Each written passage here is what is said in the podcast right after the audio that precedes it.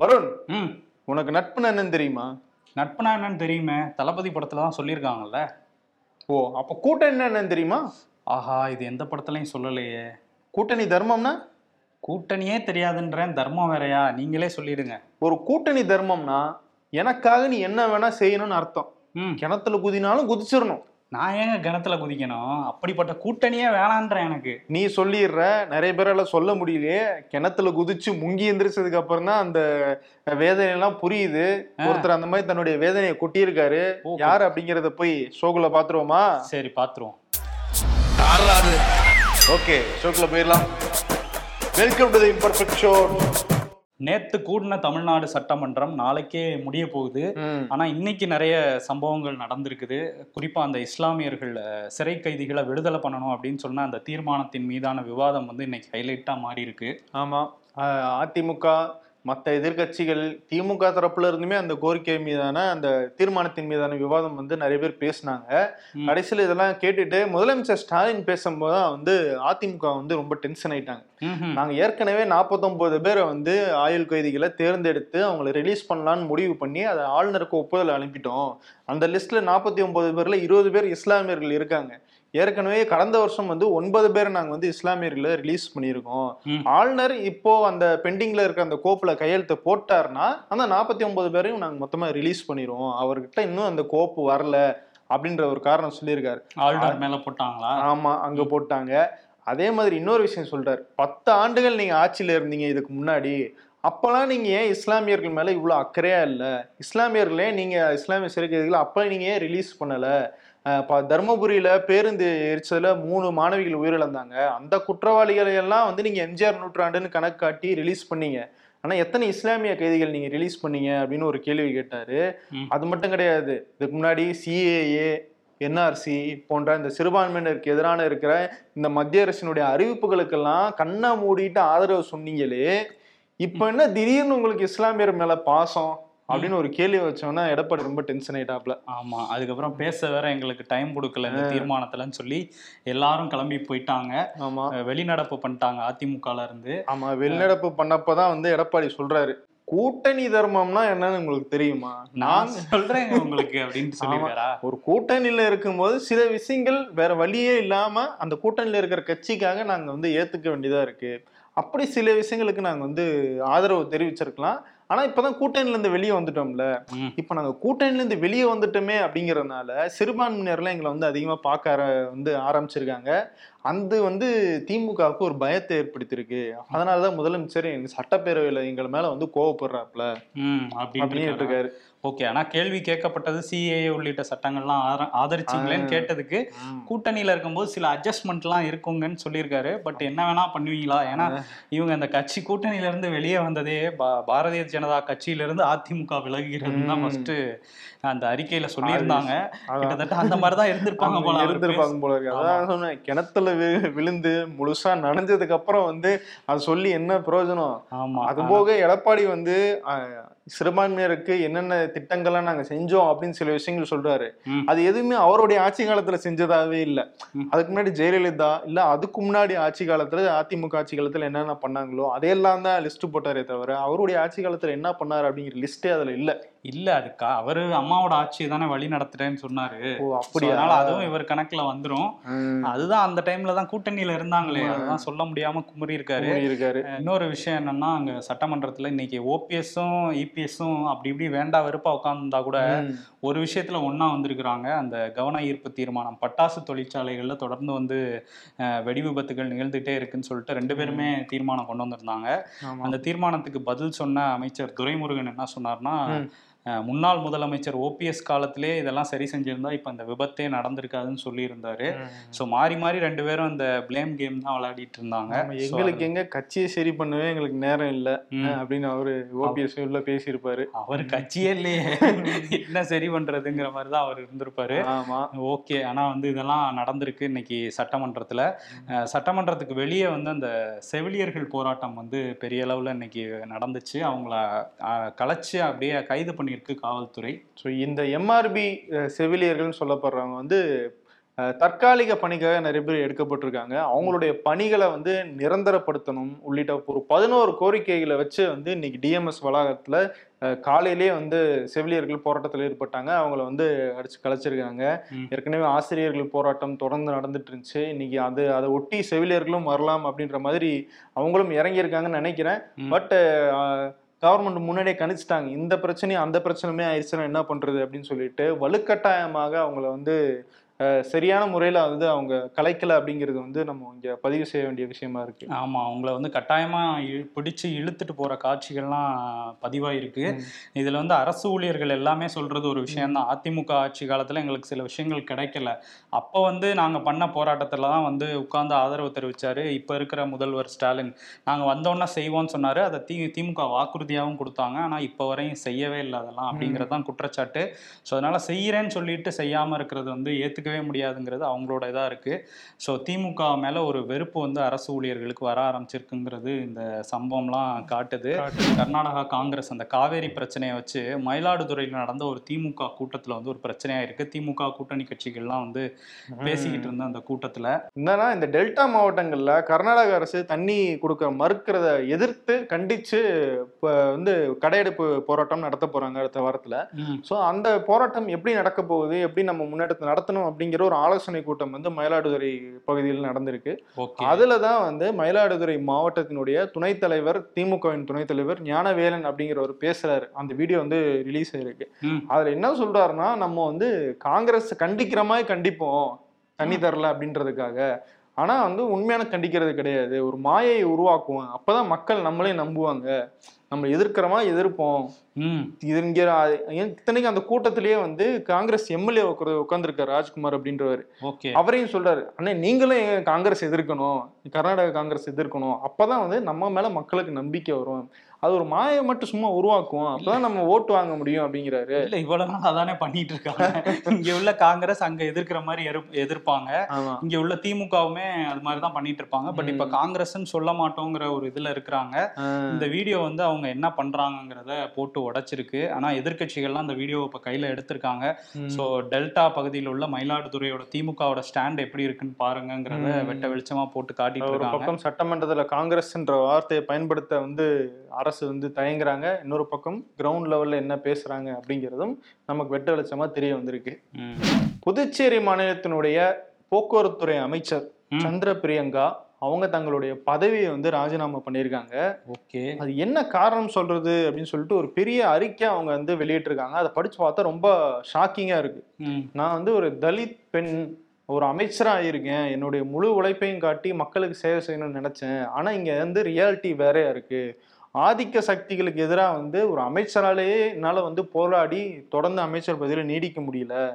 சாதிய ரீதியாகவும் பாலின ரீதியாகவும் எனக்கு தொடர்ந்து வந்து பிரச்சனைகள் வந்துகிட்டே இருக்கு. இதுக்கு மேல என்னால முடியாது அப்படின்னு சொல்லி ஒரு விரக்தி மனநிலையில தன்னுடைய ராஜினாமா கடிதத்தை புதுச்சேரி முதலமைச்சர் ரங்கசாமி கிட்ட வந்து அவங்க கொடுத்துருக்காங்க. இது பெரிய விவாதத்தை ஏற்படுத்தியிருக்கு. ஆமா கண்டிப்பா. ஏன்னா சாதிய ரீதியா ஒரு அமைச்சருக்கே இவ்வளவு நெருக்கடி இருக்குன்னா மக்களுக்கு கிட்ட எந்த அளவுக்கு நெருக்கடி இருக்கும் எவ்வளவு பிரச்சனை இருக்கும். இன்னொன்னு வந்து நம்ம இந்த முப்பத்தி மூன்று சதவீத இடஒதுக்கீடுலாம் பேசிட்டு இருக்கோம் பெண்களுக்கு. பட். பாலின ரீ- ரீதியாவும் என்னைய வந்து தொந்தரவு பண்றாங்க ஒரு பெண்ணுங்கிறதுனால. அப்படிங்கிறதுமே சொல்லியிருக்காங்க. ஸோ இது ஒரு சீரியஸ் இஷ்யூ தான் இது. அஹ், இன்னொரு அமைச்சர் இங்கே தமிழ்நாட்டோட திமுக அமைச்சர் சி வி கணேசன் இருக்கார்ல. அவர் பன்ருட்டி தொகுதியில சில நலத்திட்ட உதவிகளை வந்து நான் பண்ணி வைக்கிறேன் அப்படின்னு சொல்லிட்டு போனாரு. போன இடத்துல அவர்கிட்ட சொல்லியிருப்பாங்கன்னு நினைக்கிறேன். அண்ணே இறங்கும் போது கால் வைக்கவே இடம் இருக்காது. பார்த்து வாங்கன்னு சொல்லி கூப்பிட்டு போயிருப்பாங்க போல. போய் கதவை திறந்தா காலியா இருந்திருக்கு. என்னப்பா கார் கதவை திறந்தா ஆளே இல்லை. இருபது பேர் நிக்கிறீங்கன்னு சொல்லிட்டு. பயங்கர கடுப்பாயி அங்க வந்து ஒரு வீடியோ இப்ப வெளியாயிருக்கு. அந்த வீடியோல. புலம்புறாரு. ஆரம்பத்துல இருந்து கடைசி வரையும் புலம்புறாரு. என்ன ஒரு மந்திரி வரேன்? நூறு பேர் கூட இல்லைன்னா எப்படி இப்படி வந்துகிட்டு இருக்கீங்க? எதுக்கு. கட்சி நடத்துறீங்க? நீங்களாம் என்ன கட்சி நடத்துறீங்கன்னு கேக்குறாரு. என்னப்பா என்ன திமுக திமுகவே அவரே கேள்வி கேக்குறாரு. என்ன கட்சி நடத்திட்டு இருக்கீங்க? மந்திரிக்கு வந்து நிலைமைய பாருங்க. ஆமா ஆனா வந்து அவர் பேசுறாரு. சரி கூட்டத்தை தான் கூட்டல. அவர் பேசுறையாவது கேட்டு அதுக்கு ஒரு ஆள் பதில் சொல்லலாம்ல. யாரும் சொல்லல. வரிசையா அந்த லைன்ல நிக்க வச்சிருக்காங்க. அவங்க பொன்னாடையை பொருத்திட்டு பொருத்திட்டு போயிட்டு இருக்காங்க. அவர் அந்த பொன்னாடையை எடுத்து எடுத்து கொடுத்துட்டு திட்டிக்கிட்டே இருக்காரு. சோ அதனால அவர் ரொம்ப வெக்ஸ் ஆகி ஆமா. நான் மந்திரி தானா அப்படின்னு அவருக்கே திடீர்னு டவுட் வந்திருக்கும் போல இருக்கு. ஆமா ஆனா இந்த வீடியோ வந்ததுனாலதான் அவர் ஏதோ பண்றாரு போலங்கிறதே தெரிய வந்திருக்கு. ஏன்னா கொஞ்சம் சைலண்ட் அமைச்சர்கள்ல அவரும். ஒருத்தர் சி வி கணேசன். இன்னொருத்தர் வந்து போன்ல வந்து அவர் சிக்கியிருக்காரு பாத்தீங்களா? திமுகவோட எம்பி தயாநிதி மாறன். ஆமா யார் யாருக்கோ உங்க போன் கார்டு மேல உள்ள நம்பர் சொல்லுங்க ஓடிபி சொல்லுங்கன்னு ஃபேக் கால்லாம் வருது இல்ல. நிறைய ஸ்கேம் கால்ஸ்லாம் அந்த மாதிரி அவருக்கும் ஒரு கால் வந்திருக்கு போல இருக்கு. என்னன்னா தயாநிதி மாறனும் அவங்களுடைய மனைவியும் சேர்ந்து ஒரு ஜாயிண்ட் அக்கௌண்ட் வச்சிருக்காங்க பேங்க்ல ஒரு தனியார் வங்கியில. அந்த அக்கௌண்ட்டோடைய மெயின் நம்பர் வந்து த தயாநிதி மாறன் கிட்ட இருக்கு. ஆனா அவருடைய மனைவிக்கு ஒரு மூணு தடவை வந்து கால் போயிருக்கு. ஹிந்தியில ஃபோன் பண்ணி ஏதோ பேசிட்டே இருந்திருக்காங்க. நீங்க ஏதோ தொண்ணூத்தொன்பதாயிரத்தி தொண்ணூத்தி தொள்ளாயிரத்தி தொண்ணூத்தொன்பது ரூபாய்க்கு நீங்க ஏதோ டிரான்சாக்ஷன் பண்ணிருக்கீங்க பண்ணிருக்கீங்கன்னு மட்டும் ஏதோ சொல்லியிருக்காங்க போல இருக்கு. அவங்களுக்கு ஹிந்தி தெரியுமான்னு தெரியல. என்ன கரெக்டா சொன்னாங்கன்னு புரியலையா. இவங்க வந்து தயாநிதி மாறன்ட்ட கால் பண்ணி கேக்குறாங்க. இந்த மாதிரி எனக்கு ஒரு மூணு தடவை கால் வந்துச்சு. என்ன ஆச்சு அப்படின்னு பார்த்தா தயாநிதி மாறன் ஃபோன் எடுத்து பார்த்திருக்காரு. ஒரு லட்ச ரூபா வந்து அக்கௌண்ட்ல வந்து போயிருக்கு. தொண்ணூத்தொன்பதாயிரத்தி தொள்ளாயிரத்தி தொண்ணூத்தொன்பது ஆமா. அவங்களுக்கு ரொம்ப பேராசையெல்லாம் இல்ல. ஒரு லட்ச ரூபாலாம் வேணாம் எங்களுக்கு. மட்டும் நைன்டி நைன் ஒன்லின்ட்டு எடுத்துருக்காங்க. அது எப்படி நான் ஓடிபி நம்பர் நான் எதுவும் ஷேர் பண்ணல. என்னுடைய ஒப்புதல் இல்லாம எப்படி பணம் போச்சு அப்படின்னு சொல்லிட்டு கண்டுபிடிச்சு தர சொல்லி சைபர் கிரைம்ல இப்போ தயாநிதி மாறன் வழக்கு கொடுத்திருக்காரு. ஓகே சைபர் கிரைம்ல கொடுத்துருக்காரு. ஆனா அவர் முன்னாள் மத்திய தகவல் தொழில்நுட்பத்துறை அமைச்சராக இருந்தாரு. அவருக்கே விபூதி அடிக்க எப்படி பார்த்திருக்காங்க. அப்டேட்டடா இருக்கீங்க அப்படின்னு செக் பண்றதுக்காக நடந்திருக்கும் நினைக்கிறேன். ஆமா ஆனா இப்ப தொண்ணூத்தொன்பதாயிரத்தி தொள்ளாயிரத்தி தொண்ணூத்தொன்பது ரூபா அவர் அக்கௌண்ட்ல இருந்து போயிடுச்சு. ஐந்து மாநில தேர்தல் தேதி அறிவிச்சிட்டாங்கல்ல அதனால. தேர்தல் ஆணையம் நாங்க ரொம்ப ஸ்ட்ரிக்ட் ஸ்ட்ரிக்ட்னு காட்டுறதுக்காக ஒரு அறிவிப்பை வெளியிட்டு இருக்காங்க அவங்க எப்பயுமே அப்படிதானே சொல்லுவாங்க. ஆமா அவங்க ரொம்ப ஸ்ட்ரிக்ட் தானே. ஸ்ட்ரிக்டா இப்ப ஒரு புது விஷயம் இதுவரையும் பண்ணாத ஒரு விஷயத்த பண்ண போறோம்னு சொல்லிட்டு ஒரு விஷயத்த சொல்லியிருக்காங்க. என்னன்னா இந்த ஐந்து மாநிலங்கள் தேர்தலை ஒட்டி தொள்ளாயிரத்தி நாற்பது செக் போஸ்ட் வைக்க போறாங்களாம். இது இதுவரையும் பண்ணாத ஒரு விஷயத்துல லொல்லா அப்படின்ற மாதிரி இருக்கு. ஆமா அந்த செக் போஸ்ட்டை வச்சு பக்கத்து மாநிலங்கள் இருக்குல்ல இப்ப மத்திய பிரதேஷ்னா யூபில இருந்து கூட பணம் உள்ள வரலாம். ஸோ அதை தடுக்கிறது. அதே மாதிரி வந்து மதுபானங்கள் வரலாம் கிஃப்ட் ஐட்டம்ஸ் வரலாம் வாக்காளர் இப்பதான் அவங்களுக்கு தெரிஞ்சிருக்கு இதெல்லாம் வரலாம் அப்படின்றது. ஆமா அதனால தொள்ளாயிரத்தி நாற்பது செக் போஸ்ட் வச்சு அவங்களெல்லாம் பிடிச்சி ஜெயிலில் போடுறதுக்கு தயாராகிட்டு இருக்காங்களாம்.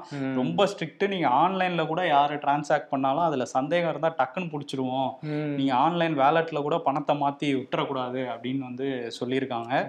பே- பேச்செல்லாம் பிறகு நல்லா இருக்கு. பெர்ஃபார்மன்ஸ்ல காட்டினா நல்லா இருக்கும். பெர்ஃபார்மன்ஸ் காட்டுறோம் பாருங்கன்னா இறங்கியிருக்காங்க தேர்தல் ஆணையம். தேர்தல் நெருங்குறதுனால தேர்தல் ஆணையம் மட்டும் இல்ல சிபிஐ அமலாக்கத்துறையும் கொஞ்சம் ஸ்ட்ரிக்டா இருக்க மாதிரியே தெரியுது. ஆமா அந்த எலெக்ஷன் வந்துட்டாலே சபரிமலைக்கு மாலை போடுற மாதிரி அந்த சீசன் சொல்லுவாங்களே சபரிமலை சீசன் இது. முருகர் சீசன் அந்த மாதிரி இது இடி சீசன் சிபிஐ சீசன்ற மாதிரி ஆகி போச்சு. நேத்து திரிணாமுல் காங்கிரஸினுடைய எம்பி எம்எல்ஏக்கள் வீட்டுல எல்லாம் வந்து சிபிஐ ரைட் நடந்துச்சு. இன்னைக்கு ஆம் ஆத்மியினுடைய எம்எல்ஏ அமானத்துல்லா கான் அப்படிங்கிறவருடைய வீட்டுல அமலாக்கத்துறை சோதனை நடத்தியிருக்கு. ம். இது வந்து இந்த வக்ஃபு வாரியத்தினுடைய தன்னுடைய நியமனங்களில் சில முறைகேடு நடந்ததாக வந்து இந்த ரைடை வந்து நடத்தியிருக்காங்களாம். ஓகே. ஆமா இந்த அமானத்துல்லா கான் அப்படின்றவர் வந்து தொடர்ந்து பிஜேபிக்கு எதிராக ரொம்ப ஸ்ட்ராங்காவே பேசிட்டு இருக்கக்கூடிய ஆள் அப்படின்னு சொல்றாங்க. ஸோ அதனாலேயே வந்து டார்கெட் செய்யப்படுறாங்க. அப்படின்னு. ஆம் ஆத்மில இருந்து சொல்லிட்டு இருக்காங்க. பட் இன்னொருத்தர் இங்கே ஒருத்தர் வருமான வரித்துறை ஐந்து நாள் சோதனை பண்ணாங்கல்ல. ஆமா. இப்போ என்ன சொல்லியிருக்காங்கன்னா கொஞ்சம் பணம் நகை அப்புறம் ஆவணங்கள்லாம் கிடைச்சிருக்கான். ஸோ அதை பத்தி நாங்க உங்கள்கிட்ட விசாரிக்கணும். அப்படின்னு சொல்லி சென்னை நுங்கம்பாக்கத்துல உள்ள இவங்க வருமான வரித்துறை அலுவலகத்துக்கு வந்து அக்டோபர் பதினாலாம் தேதி ஆஜராகுங்கன்னு சொல்லிட்டு. திமுக எம்பி ஜெகத் ரட்சகனுக்கு சம்மன் கொடுத்திருக்கு வருமான வரித்துறை. ஓகே. அதே மாதிரி இடியில இருந்து ஆர் ராசாவோட சொத்துக்கள்லாம் முடக்கி இருக்கதா ஒரு தகவல் சொல்றாங்க. ஸோ அதை விசாரிச்சு நம்ம டீட்டெயிலாக என்னங்கிறத சொல்லுவோம். ஓகே. இன்னொரு விஷயம் என்னன்னா அந்த ஸ்விஸ் பேங்க் இருக்காங்கல்ல. அவங்க fifth set of details account details வந்து நூத்தி நாலு நாள் நாடுகளோட வந்து வெளியிட்டு பகிர்ந்துகிட்டு இருக்காங்க. ஏற்கனவே இது நாலு முறை பண்ணாங்க. இப்போ அஞ்சாவது முறையா என்ன பண்ணியிருக்காங்கன்னா ஒரு. ஃபிஃப்த் செட் ஆஃப் டேட்டாஸ்ன்னு சொல்லிட்டு அனுப்பிச்சிருக்கிறாங்க. ஒரு நூத்தி நாலு நாடுகளுக்கு வந்து அனுப்பிச்சிருக்காங்க. நமக்கு வந்திருக்கா? இந்தியாவுக்கும் வந்திருக்கு. ஓஹோ. அதனால ஒரு நூற்றுக்கணக்கான அக்கௌண்ட் டீடைல்ஸ் வந்திருக்கதா சொல்றாங்க. ஸோ பதினஞ்சு லட்ச ரூபா ரெடி பண்ணி வச்சிருக்க அக்கௌண்ட்டை அக்கௌண்ட்டை பார்த்துக்கிட்டே இருங்க. எந்நேரமானாலும் கிரெடிட் ஆகலாம். கிரெடிட் ஆகலாம். ஏன்னா வந்து அவர் சொன்னார்ல பிரதமர் மோடி வந்து ஃபர்ஸ்ட் பேசும்போதே வெளிநாட்டுல அதுவும் குறிப்பா சுவிஸ் பேங்க்லலாம் அந்த கருப்பு பணம்லாம் இருக்கு. அதெல்லாம் மீட்டுட்டு வந்து உங்களுக்கு போட்டு விட்டுறேன் பதினஞ்சு லட்சம். அப்படின்னு சொல்லிட்டு அப்புறம் ஜும்லான்னு சொல்லிட்டாங்க. இருந்தாலும் இப்போ வந்திருக்கான் ஏதாவது பார்த்து போட்டு விட்டீங்கன்னா. நல்லா இருக்கும். இன்னொரு பக்கம் வந்து அந்த ஐந்து மாநில தேர்தல் ம். அஹ், தேதி நேத்து அறிவிச்சாங்க இல்லையா? ஆமா. பிஜேபி உடனடியா சுறுசுறுப்பா இறங்கிட்டாங்க.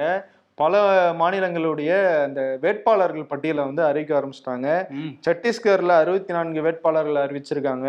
ராஜஸ்தான்ல நாற்பத்தி ஒரு வேட்பாளர்களை அறிவிச்சிட்டாங்க. இதுல என்ன ஹைலைட்னா அதுல ஏழு பேர் கரண்டா இருக்கிற எம்பிக்கள் ஸோ அவங்களையே திரும்பி அந்த இடத்துல நிக்க வச்சிருக்காங்க. கொஞ்சம் வறட்சியா இருக்காங்களோ? ஆமா கொஞ்சம் அதிருப்தியா தான் இருக்காங்க. ஏன்னா மத்திய பிரதேஷ்லயும் மத்திய அமைச்சர்கள் எம்பிஸ் எல்லாம் இறக்கியிருக்காங்க சரி எப்படியாவது ஜெயிச்சாகணும்னு சொல்லிட்டு எம்பி ஏன்னா எம்பினா ஒரு எம்பி தொகுதி கீழே ஆறு சட்டமன்ற தொகுதி. இருக்கும்ல. ஸோ ஆறு தொகுதியை கவர் பண்ணிடலாம். பக்கத்துள்ள தொகுதியில கூட ஜெயிக்கலாம். இவர் எம்பி ம். இறக்குனாங்கிற ஒரு. ஆசையில இறக்கியிருக்காங்க போல பட் அது எந்த அளவுக்கு ஒர்க் அவுட் ஆக அதாவது பார்க்கலாம். இவங்க வந்து அந்த மத்திய அரசு பிஜேபி மோடி அப்படிங்கிற பிம்பத்தோட அப்ரோச் பண்ணணும் அப்படிங்கிறது தெரியுது ராஜஸ்தான்ல அந்த முயற்சி பண்றாங்கன்னு. மத்திய பிரதேசல வந்து ஐம்பத்தி ஏழு இடங்களுக்கு அறிவிச்சிருக்காங்க. இவங்க தேர்தல் அறிவிப்புக்கு முன்னாடியே சில இடங்கள் அறிவிச்சதுனால மொத்தம் நூத்தி முப்பத்தி ஆறு வேட்பாளர்கள் மத்திய பிரதேசத்துல அறிவிக்கப்பட்டிருக்கு. ஓகே. ஆனா வந்து நேத்து தேர்தல் ஆணையம் நேத்து காலையில சொன்னாங்க டேட்ஸ். ஆமா. முன்னாடியே ப்ரிப்பேர் பண்ணி வச்சிருந்திருப்பாங்க. முன்னாடியே ரெடி பண்ணி எல்லாம் தேதி. அவங்களுக்கு தேதி அவங்களுக்கு தெரிஞ்சிருக்காது. ஏன்னா அது தேர்தல் ஆணையம் தெரிஞ்சிருக்காதுதான் சொன்னாங்க. ஆ, ஆமா. தெரிஞ்சிருக்காதுன்றத நான் நம்புறேன். ரெடியா இருந்ததுனால டக்குன்னு ரிலீஸ் ரிலீஸ் பண்ணிட்டேன் சாதிவாரி கணக்கெடுப்பை பத்தி தொடர்ச்சியா ராகுல் காந்தி வந்து பேசிட்டே இருக்காரு. நேத்து நடந்த பிரஸ் மீட்ல கூட என்ன பேசியிருந்தாருன்னா அங்க உள்ள பத்திரிகையாளர்களை நோக்கி அவர் கேக்குறாரு. ம். இங்க எத்தனை பேர் ஓபிசி பிரிவுல இருந்து இருக்கீங்க அப்படின்னு கேக்குறாரு. யாருமே கை தூக்கல. இங்க இருந்து தலித் பிரிவுல இருந்து எவ்வளவு பேர் இருக்கீங்கன்னு கேக்குறாரு. யாருமே இல்ல. பழங்குடியில இருந்து எவ்வளவு பேர் வந்திருக்கீங்க அப்படின்னு கேக்குறாங்க. யாருமே இல்ல. ஸோ நான் இதுக்கு தான் சொல்றேன். சாதிவாரி கணக்கெடுப்பு எடுக்கணும். ஏன்னா ம். அதிகமா இருக்கிறாங்க ஓபிசி பிரிவுல உள்ள மக்கள் அதிக எண்ணிக்கையில இருக்காங்க. ஆனா முக்கியமான பொறுப்புகளுக்கு அவங்களால வர முடியல. ஸோ சாதிவாரி கணக்கெடுப்பு எடுத்து அதன் மூலமா அவங்கள வந்து மேலே கொண்டு வரணும். இதுக்கு தான் நான் தொடர்ச்சியா சொல்லிட்டு இருக்கேங்கிற மாதிரி ஒரு பாயிண்ட்டை வந்து ஸ்கோர் பண்ணியிருக்காரு அங்க. ஓஹோ ஆனா இங்கே நம்ம தமிழ்நாட்டுல வந்து பத்திரிகையாளர்களை நோக்கி கேட்டா எல்லா சமூக பிரிவுல இருந்துமே இருப்பாங்க. ஏன்னா. நம்ம எல்லா சமூகமா சேர்ந்து முன்னேறி வந்திருக்கோம். பட் நார்த்ல வந்து எந்த ஒரு பெரிய பொறுப்புலையுமே யாருமே இல்லைங்கிறது தமிழ்நாட்டினுடைய அந்த பத்திரிகை துறையும் ஊடகத்துறையும் வந்து ரொம்பவே இன்க்ளூசிவான ஒரு ஒரு துறையா தான் இருந்துகிட்டு இருக்கு. இப்போ வளர்ந்துருக்கு அப்படின்னு கூட நம்ம சொல்லலாம். ஆமா கண்டிப்பா. இன்னொரு பக்கம் காங்கிரஸ் அப்படின்னு நம்ம பேசும்போது பாலஸ்தீனத்துக்கு ஆதரவாக தங்களுடைய நிலைப்பாடு இருக்கும் அப்படின்னு சொல்லிட்டு காங்கிரஸ் காரிய கமிட்டி கூட்டத்திலே வந்து நேத்து சொல்லியிருக்காங்க. ஓகே. நாங்க பாலஸ்தீனத்தினுடைய உரிமைகளுக்கு நாங்க ரொம்ப வருஷமா குரல் கொடுத்துட்டு இருக்கோம். அந்த மக்களுக்கு அங்க வாழ்றதுக்கு உரிமை வேணும். அந்த நிலம் அவங்களுடையதா இருக்கணும். கண்ணியமாக மரியாதையாக அந்த ம அந்த மக்களுக்கு ஒரு வாழ்க்கை அமையணும் அப்படிங்கிற எங்களுடைய பல நாள் கோரிக்கையை திரும்பியும் நாங்க வந்து உறுதிப்படுத்துறோம் அப்படின்னு சொல்லியிருக்காங்க காங்கிரஸ். ஓகே. பாலஸ்தீனத்துக்கு ஆதரவுங்கிற மாதிரி சொல்லியிருக்காங்க. அந்த ஹமாஸ் படைக்கெல்லாம் அவங்க ஆதரவு தெரிவிக்கல. பட் ஆனா சில பேர் அந்த மாதிரி போ- போட்டுட்டு இருக்கதையும் பார்க்க முடியுது. இன்னொரு பக்கம் வந்து அதானி பத்தி பேசும் அதாவது அதானியை பத்தியும் பேசி ஆகணும் ராகுல் காந்தியை பத்தி பேசியிருக்கோம்ல. அதானியோட பங்குகள்லாம் சரிஞ்சிருச்சாமே ஆமா. அங்க வந்து இஸ்ரேல்ல ஹைஃபி அப்படின்னு ஒரு போர்ட்டை வந்து அதானி எடுத்து நடத்திட்டு இருக்காங்க. ஓகே. பாருங்க எந்த மூலம் இருந்து வந்து நடத்திட்டு இருக்காங்க? எந்த நாட்டுல இருந்தாலும் போர்ட்டை கண்ட்ரோல்ல வச்சிருக்காருல்ல? ஆமா. சோ அந்த போர்ட்டும் வந்து இந்த இஸ்ரேல் பிரச்சனையால சில பாதிப்புகள் உள்ளாயிருக்கும் அப்படின்ற தகவல் வந்ததுனால அவருடைய அந்த அதானி குழுமத்தினுடைய பங்குல வந்து ஐந்து சதவீதம் ச- சரிவை சந்திச்சுச்சு. இன்னைக்கு அதுல ஒரு ஒரு பர்சன்டேஜ் வந்து ஏறி இருக்கிறதா வந்து சொல்லியிருக்காங்க. ஓகே. அதான் இவர். நெதன்யாகு ஃபோன் பண்ணியிருந்தாரு பிரதமர் மோடிக்குன்னு எதுக்கு? சொல்லி அந்த அதானி விஷயமா இல்ல இல்ல. இந்த வார பத்தின அப்டேட் கொடுக்கறதுக்காக. அப்படியா? நான் கூட நீ வந்து நீ ஒன்றும் கவலைப்படாதீங்க. அதானி போர்ட்டை நான் பாத்துக்கிறேன் அப்படின்னு சொல்லுவாருன்னு நினைச்சிட்டேன். ஆமா. இப்போ உடனடியா அதை பத்தி பேசியிருக்க மாட்டாரு. பட் ஆனா போரை பத்தி பேசிட்டு இருக்காங்க. போர் வந்து ரொம்ப தீவிரமா தான் போயிட்டு இருக்குது. என்ன சொல்லியிருக்காங்கன்னா ஆனால் இருந்து நாங்கள் காசாவை ஃபுல்லாக முற்றுகையிட்டுட்டோம் அப்படின்னு சொல்லியிருக்காங்க. இங்கே அந்த ஹமாஸ் படையிலேருந்து என்ன சொல்கிறாங்கன்னா காசா மேலே ஒரு குண்டு விழுந்தாலும் அதுக்கு நாங்கள் பிணை கைதியாக பிடிச்சி வச்சிருக்க ஒவ்வொரு இஸ்ரேலியரையும் கொண்டுகிட்டே இருப்போம்னு சொல்லியிருக்காங்க. ஸோ இது இஸ்ரேலாக இருந்தாலும் சரி ஹமாஸாக இருந்தாலும் சரி பொதுமக்களை கொள்றதுங்கிறது எந்த வகையிலுமே ஏற்றுக்க முடியாது. போர் குற்றங்கள் புரிகிறதுன்னு தான் இதை நம்ம எடுத்துக்க முடியுது. ஐநாவுமே இதில் கவலை தெரிவிச்சிருக்காங்க. ஏன்னா வந்து காசாவை ஃபுல்லுமா முற்றுகையிட்டோம்னு சொல்கிறாங்க இஸ்ரேல். ஏற்கனவே இந்த போருக்கு முன்னாடியே காசால உள்ள மக்களுக்கு ஒரு மனித உரிமை மீறல் தான் நடந்துட்டு இருந்தது. இஸ்ரேலும் அதை பண்ணிட்டு இருந்தாங்கங்கிற மாதிரி தான் அவங்க கோட் பண்ணுறாங்க ஸோ அதனால இஸ்ரேல் இப்படி சொல்லியிருக்கிறது ரொம்ப கவலையாக இருக்குன்னு வந்து ஐநா சொல்லியிருக்காங்க. இன்னொரு பக்கம் அமெரிக்கா வந்து போர்க்கப்பல்லாம் இஸ்ரேலுக்கு ஆதரவாக அங்கே அனுப்பிச்சு வைக்கிறதாவும் தகவல். வந்துகிட்டு இருக்கு. பாலஸ்தீன் வந்து ஒரு கண்ட்ரியா இல்லைனா கூட அங்கே ஒரு அரசு நிர்வாகம் இருக்கு. அதோட அதிபர் மஹ்மூத் அப்பாஸ் வந்து ரஷ்யாவுக்கு போக போறாரு அப்படிங்கிற மாதிரியான தகவலும் வருது. ரஷ்யா வந்து பாலஸ்தீனுக்கு அதாவது ஹமாஸுக்கு ஆதரவா இருக்கலாம் அப்படிங்கிற மாதிரியும் சொல்றாங்க ஸோ. திரும்பியும் அமெரிக்கா ரஷ்யா ஒரு மோதல் ஏற்படுத்துறாங்களாங்கிற கேள்வியுமே இங்கே வருது. பட் ஆனால் சீக்கிரம் அங்கே உள்ள மக்கள் வந்து மீண்டு வரணும் இந்த போரெல்லாம் நிறுத்தணுங்கிறது தான் எல்லாரோட எல்லா நாட்டு மக்களோட கோரிக்கையாவுமே இருக்கு. கண்டிப்பா இது இரு நாடுகளுக்கோ இல்ல இரு ஒரு நாட்டுக்கோ ஒரு அமைப்புக்கு எதிரான போர் கிடையாது. இது வந்து ஒரு வார் அகேன்ஸ்ட் ஹியூமனிட்டி அப்படின்னு தான் நம்ம சொல்லணும். பொருளாதாரத்துக்கான நோபல் பரிசு ஒரு பெண்மணிக்கு கிடைச்சிருக்கு இந்த வருஷம். ஓ அப்படியா ப்ரோ அவங்களுக்கா? நீ யார நினைக்கிற? இல்ல அந்த டாலர் மதிப்பெல்லாம் கொஞ்சம் இது பண்ணாங்களே அட்ஜஸ்ட் பண்ணாங்களே.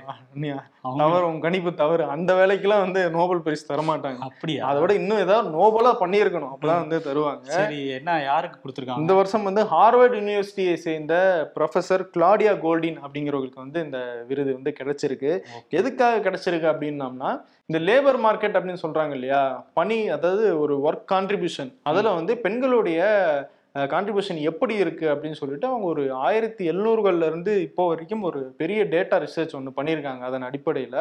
ஸோ. அதில் தொடக்கத்தில் அக்ரி விவசாயம் செய்து கொண்டிருந்த காலத்தில் வந்து பெண்களுக்கான பங்களிப்பு அதிகமாக இருந்துச்சு. ஆனால் இந்த தொழில் புரட்சி அதெல்லாம் வர வர வர வர வந்து அவங்களுடைய கான்ட்ரிபியூஷன் கம்மியாச்சு. அதுக்கப்புறமா திரும்பி இப்போ இந்த சர்வீஸ் செக்டர் அப்படின்னு திரும்பி அது பூமாக பூமாக இப்போ வந்து அவங்களுடைய கான்ட்ரிபியூஷன் அதிகமாக இருக்கு. ஒரு யூ ஷேப்பில் வந்திருக்கு. அது மட்டும் கிடையாது. குடும்பங்கள் குழந்தைகள் இதெல்லாமே வந்து இதுக்கு ஒரு காரணமா அமைஞ்சிருக்கு. இந்த ஜெண்டர் பே எப்படி இருக்கு அப்படின்னு ஏகப்பட்ட ரிசர்ச் பண்ணியிருக்காரு. ஓகே. அதுக்காக வந்து அவங்களுக்கு இந்த விருதை கொடுத்துருக்காங்க. ஓகே நம்ம அவங்களுக்கு வாழ்த்துக்களை சொல்லிக்கலாம். அடே ஆண்டனி ஹெரால்டை விட இவர் தாண்டா இந்த கதையில ரொம்ப முக்கியம்னு அந்த ஹைனா படத்தை போட்டிருக்காங்க. தளபதி ஃபேன்ஸ் பேசிக்கிறாங்களா லியோ படம் வர்றதுனால. கூட பிறந்த அண்ணனை வாடா போடா என்பது ஆன்லைனில் உள்ள எல்லா பசங்களையும் அண்ணா என்று கூப்பிட வேண்டியது அப்படின்னு தங்கச்சியை பார்த்து சொல்றாரு.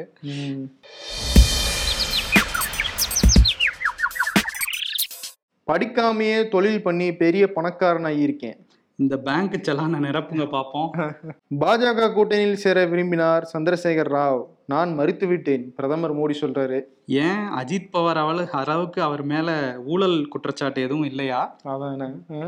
அரசியல்ல இதெல்லாம் சாதாரணமாப்பா. விருது கொண்டோம். யார் கொடுப்போம்? யாருக்கு ஒருத்தர் வந்து இன்னைக்கு வேதனையெல்லாம் கொட்டியிருக்காரு. பட் ஆனா கூட்டணியில இருந்தா என்ன வேணா பண்ணுவீங்களாங்கிற மாதிரி தான் இருக்கு நமக்கு. ஆமா. ஓகே.